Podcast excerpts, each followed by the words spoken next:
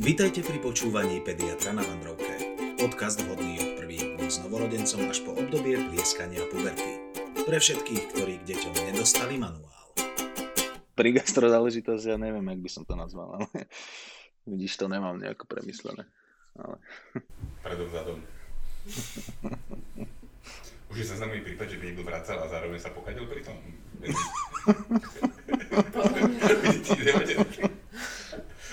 Víš ja, ne, ja nemám Či to telo re, reálne zvládne, vieš. Podľa mňa sa to dá. No určite sa to dá, ja si myslím, že teda ja som, sa, som to nezažil, ale viem, že keď párkrát som mal gastroenteritidu, čo ešte za normálnych čias, mm, keď tu nebol COVID, tak raz do roka minimálne, lebo však tie decka na tom urgente to proste schytáš. ale, ale viem, že keď som sedel na záchode, tak častokrát som mal na malé, aby som neogrcal práčku oproti. Takže podľa mňa to ide. Podľa mňa to ide. A... Dobre. Milí posluchači, vítajte pri ďalšom veľmi chutnom diele našeho podcastu Pediatr na Vandrovke. Budeme sa zaoberať gastroenteretídami. Dúfam, že som to dobre vyslovila. My dúfame, že máte nejaké dobré jedlo za sebou, pripravené pitie k tejto téme. Áno, áno. Takže ďalšou takou témou pomerne častých chorôb v detskom veku je akutná gastroenteritida. Gastro znamená, že sa to týka nie toho gastrosektora, ale toho jedenia, toho žalúdka, gaster je žalúdok, enteritida, čiže zápal čreva. Takže je to tak spolu, aj nevždy to ide spolu. Niekedy majú deti akutnú gastritídu a niekedy majú len enteritídu. To znamená, že tie, čo iba vracajú, tak majú gastritídu, tie, čo iba hnačkujú, majú enteritídu, ale tie, čo vracajú a potom majú aj hnačku, tak to je tak akutná gastroenteritída. Takto to väčšinou končí, aj tak vždy. A kde k tomu môžu prísť? A ešte doplňujúca otázka. A s akým vekom môžeme počítať? No akutnú gastroenteritidu môže mať každý od e, novorodeneckého veku až e, do smrti. Takže tam e, nie sú nejaké rozdiely. Pravda je, že sa s tým stretávame častejšie zase u tých menších detí, lebo väčšina sú vírusové. A potom, keď sú tie bakteriálne, ako salmonelózy, ja neviem, kampylobakterie alebo takéto pliagy väčšinou z jedla, tak, tak to už majú aj tí starší, lebo, lebo tí viacej experimentujú, chodia na kebaby, chodia na cheeseburgery a, a ja neviem, zmrzlinku, to sú zase tie menšie deti, čiže tie, tie sú ohrozené tými bakteriálnymi, bakteriálnymi vajíčka jedia v podstate všetci. Takže salmonela mm, je častá, ale nie až tak ako, ako tie vírusové. Vírusové myslíme tým rôzne adenovírusy, astrovírusy, norovírusy, rotavírusy, proti ktorým sa dá očkovať. A takže tie sú komunitne prenášané. Keď to dostane dieťa v škôlke, tak je veľká pravdepodobnosť, že nebude samo. A, a takisto sa dokáže nakaziť od rodiča, dokáže sa nakaziť od asymptomatických nosičov, niekto to znáša dobre, niekto ani nevie, že má nejakú črebnú chrípku a, a mm, v podstate ju roznáša medzi, medzi ostatnými, s ktorými sa stretáva aj s deťmi. No sme si to vlastne vyskúšali, keď tvoj syn raz doniesol túto fantastickú záležitosť. Áno, áno, bolo také, hej, pamätám si, že... Sme si to poposúvali. Sme to Hugová horúčka.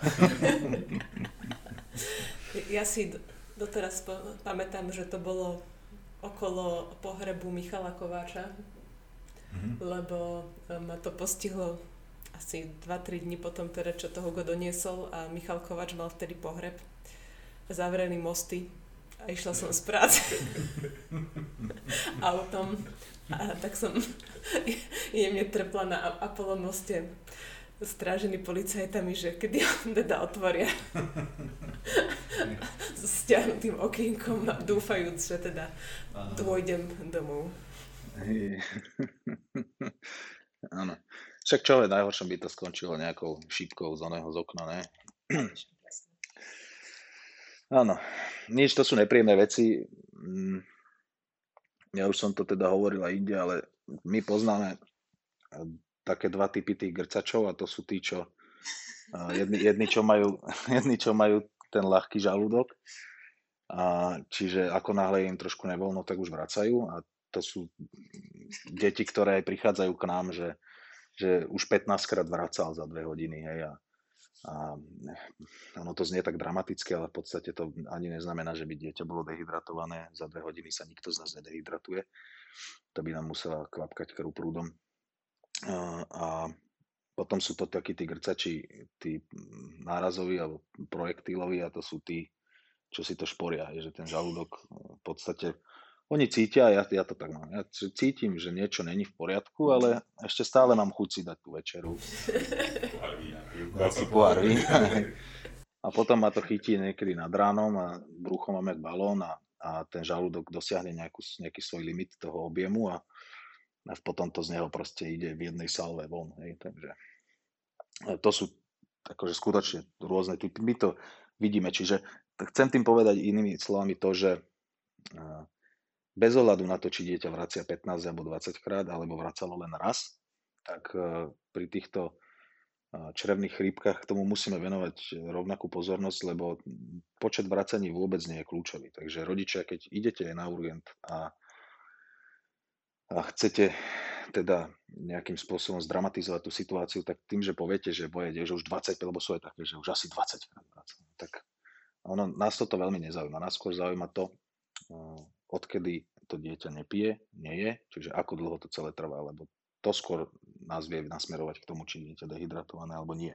Ale teda to je tá časť, tá prvá časť, je to tá gastritída, alebo teda zápal tej žalúdočnej sliznice, ktorý potom samozrejme prechádza tým traviacím traktom, zápali sa aj črevo a, a potom sa to prehúpne do tej fázy tej enteritídy, že deti majú hnačku. Väčšinou, keď už majú hnačku, tak už ten žalúdok začína fungovať. To my vieme, že keď už to, to dieťa sa nám tam niekde na, naš, na našom expektačnom lôžku, keď, keď im dávame náhodou nejaké infúzie, že to dieťa už začne mať hnačku, tak, tak si povieme, že už je to asi na tej dobrej ceste, že už to proste prešlo tým tráviacím traktom a ten žalúdok väčšinou začne už potom no, fungovať.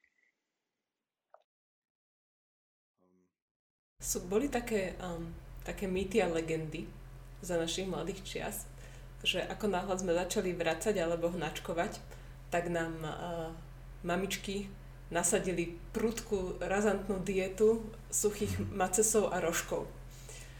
Áno, ja si pamätám v škole v prírode, keď som začal takto grcať tam jahodovec, odtedy nemôžem jahodovec cukríky, nemôžem. A pritom za to nemohli jahodové cukríky, hej, len väčšinou to posledné, čo ten človek je pred tým, ako sa vygrcia, tak to potom je s tým spojené. A, a, no, takže, a ja si pamätám, že tam do mňa čgali do tohto môjho žalúdku rozgrcaného, do mňa čgali tie tablety toho aktívneho uhlia živočišného, tie čierne hnusné. A samozrejme, jediné, k čomu to pomohlo, bola farba tej grcky, že už nebola rúžová, ale bola čierna. Takže nie, áno, tie, tieto, tieto fámy, typu, že dieťa má črevnú chrípku, hej, maces, uh, suchár, čierny čaj bez cukru, mm, to vedie len k tomu, že tie deti potom nakoniec skončia v nemocnici. Nie kvôli tomu, že, že by ešte stále vracali alebo mali hnačku, ale oni už znova vracajú a znova vracajú preto, lebo si navodia hypoglykemiu s rozvratom vo vnútornom prostredí, macidózu, ktorá potom to kyslé pH dráždi centrum vracania a tie deti začnú znova vrácať. Hej. Že tá anamnéza je taká, že no čak on vrackal, mal hnačku, dali sme mu dietu, ako nám povedala pani doktorka, alebo ako babka povedala a už sa mal dobre, jedol teda iba ten suchár a dali sme mu trochu ríže a pil čistú vodu. No a teraz nám začal znova vrácať.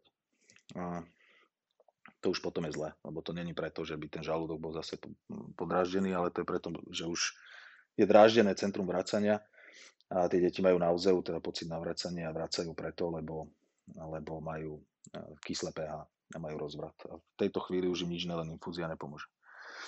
Takže mm, nie, e, určite nechceme deti držať na ketogénnej diete, e, žiadne dieťa, teda sú výnimky takých, čo majú metabolické poruchy a to potrebujú, ale ale zdravé dieťa, ak má gastroenteritídu, tak určite je zásada nedraždiť žalúdok ničím, aspoň 2-3 hodiny potom, ako dieťa vracalo, alebo ho naplo. Čiže ak vaše dieťa vracia alebo ho napína, tak za, za žiadnu cenu sa mu nestašte dávať piť ani čistú vodu, ani žiadnu inú vodu. Treba to dieťa vylačniť, treba nechať ten žalúdok, aby sa dokonale vyprázdnil, či už smerom von alebo smerom ďalej dnu.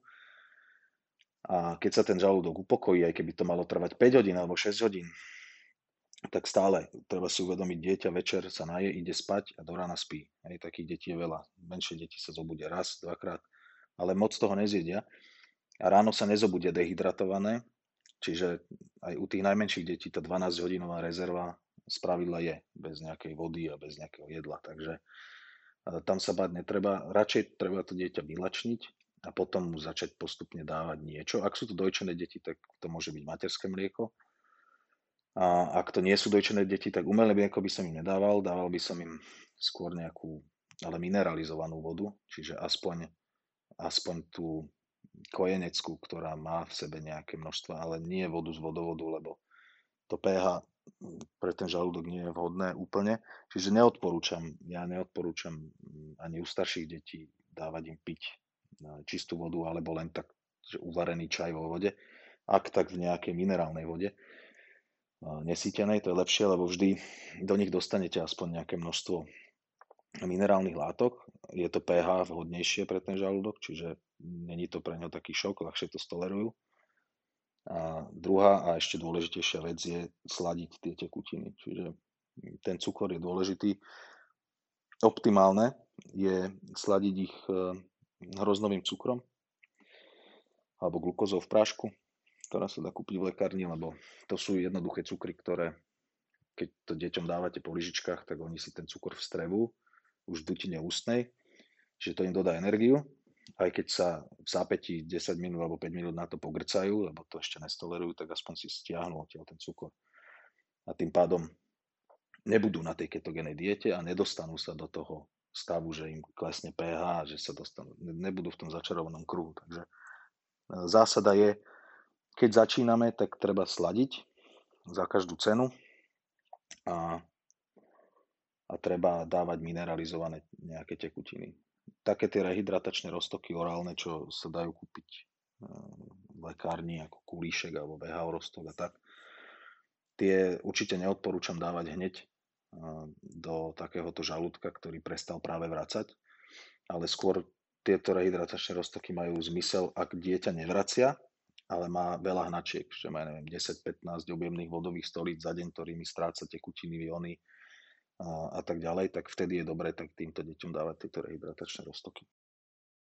Čiže medicína sa posunula od čierneho rozdrveného uhlia k rehydratačným roztokom. Áno, aktívne uhlie nemá miesto pri vírusových a bakteriálnych takýchto črebných infekciách. Aktívne uhlie má zmysel pri, v, tých, v tých prípadoch, keď deti vracajú, lebo sú intoxikované, čiže zjedli buď nejaké huby, ktoré ich nutia vracať, alebo nejaké, napríklad ja som mal teraz surová fazula, prosím vás na to dávajte pozor, lebo deti mali na hodine prvovky, sadili fazulu a chlapec už bol hladný, lebo obed ďaleko, tak zjedol 10 surových fazul. Surová fazula je toxická. Obsahuje ten fazeín, či ako sa to volá, ak sa nemýlim.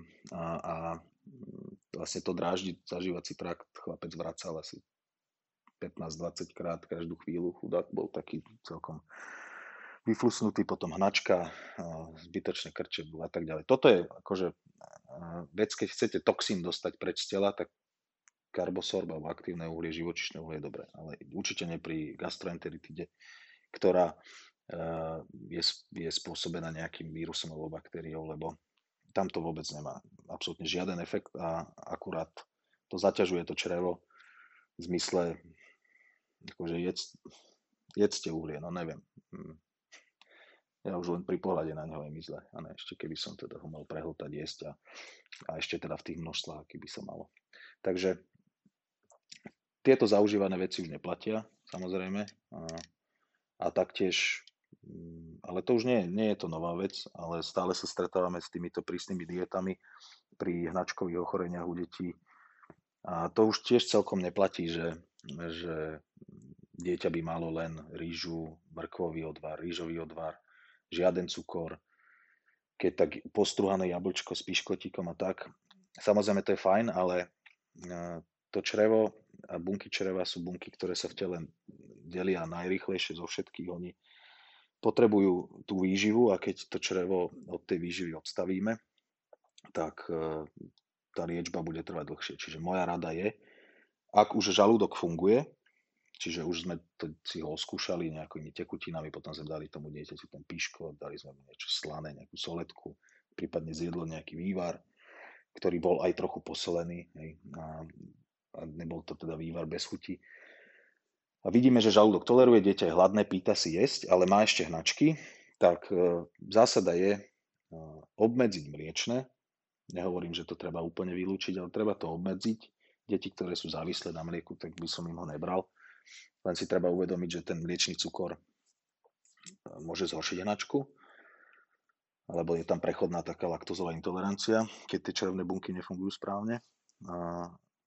Ale ja by som to riskol aj za cenu toho, že to mlieko obsahuje mnoho iných výživových e, doplnkov, teda živín, ktoré to telo potrebuje aj na úkor toho, že to dieťa potom mlieku bude mať o jednu alebo dve hnačky viacej. Čiže to treba zvážiť. Každopádne moja rada je čo najskôr sa vrátiť k riadnej plnej strave. Čiže žiadne také, že týždeň na diete, až kým nebude stolica normálna, lebo tá stolica nebude normálna. Proste keď bude niekto týždeň piť čierny čaj, jesť suchár a mrkový odvar a suchú rýžu, tak neviem, ako od neho môžeme chceť, aby mal tú stolicu nebude ju mať.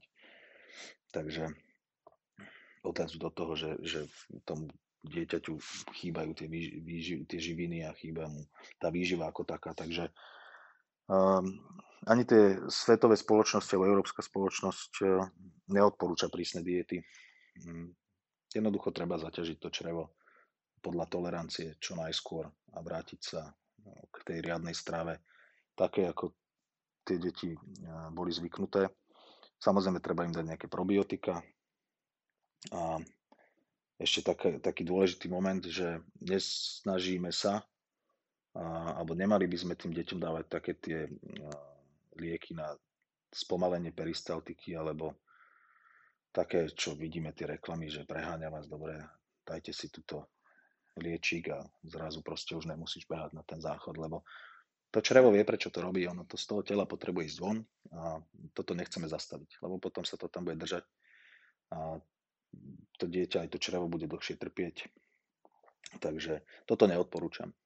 A takéto veci na zastavenie hnačky u tých, ale teda hovorím, u tých e, črevných chrípok, čiže tých vírusových hnačkách alebo bakteriových hnačkách, salmonelách, campylobacteroch.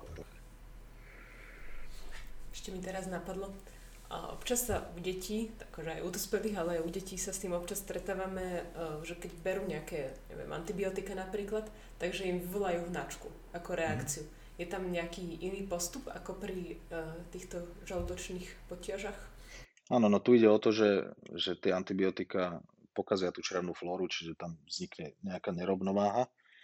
V podstate zabijú tie zdravé baktérie, ktoré nám tam nejak balancujú eh, tú flóru, faunu teda. A mm, tam hlavne treba do toho tela dostať tie probiotika, teda tie kultúry tých, tých baktérií, aby tam tá rovnováha čo najskôr vznikla. A samozrejme tu sa nebavíme o tom, že, že by bolo v tom čreve niečo, čo tam bude potom kvasiť a bude narobiť zle. Čiže v takýchto prípadoch samozrejme, keď e, chceme tú hnačku zastaviť a máme, vieme, ako máme na to možnosti, tak môžeme. To je práve ten rozdiel, že, že to je vedľajší účinok antibiotickej liečby a nie je to, nie je to, e, to o tom, že tam nejaký rotavírus si robí party niekde v našom čreve. čiže, čiže tak. No. Gastroenteritidy bývajú sprevádzané teplotami, čo môže byť problém, keď e, dieťa vracia, tak neviete mu dať sírup, zase keď dieťa má hnačku, tak neviete mu dať čípok. Tam to treba tak nejak vystihnúť, buď mu dať ten čípok tesne potom, ako má stolicu a dúfať, že 10 minút mať nebude, alebo, alebo dúfať, že udrží 10 minút v sebe nejaký sirup alebo tabletku mm, potom ako vracalo, čiže toto býva taký asi moment, ktorý... No nevieš, že áno, že z ktorej strany, ale tak tú teplotu tlmiť samozrejme treba.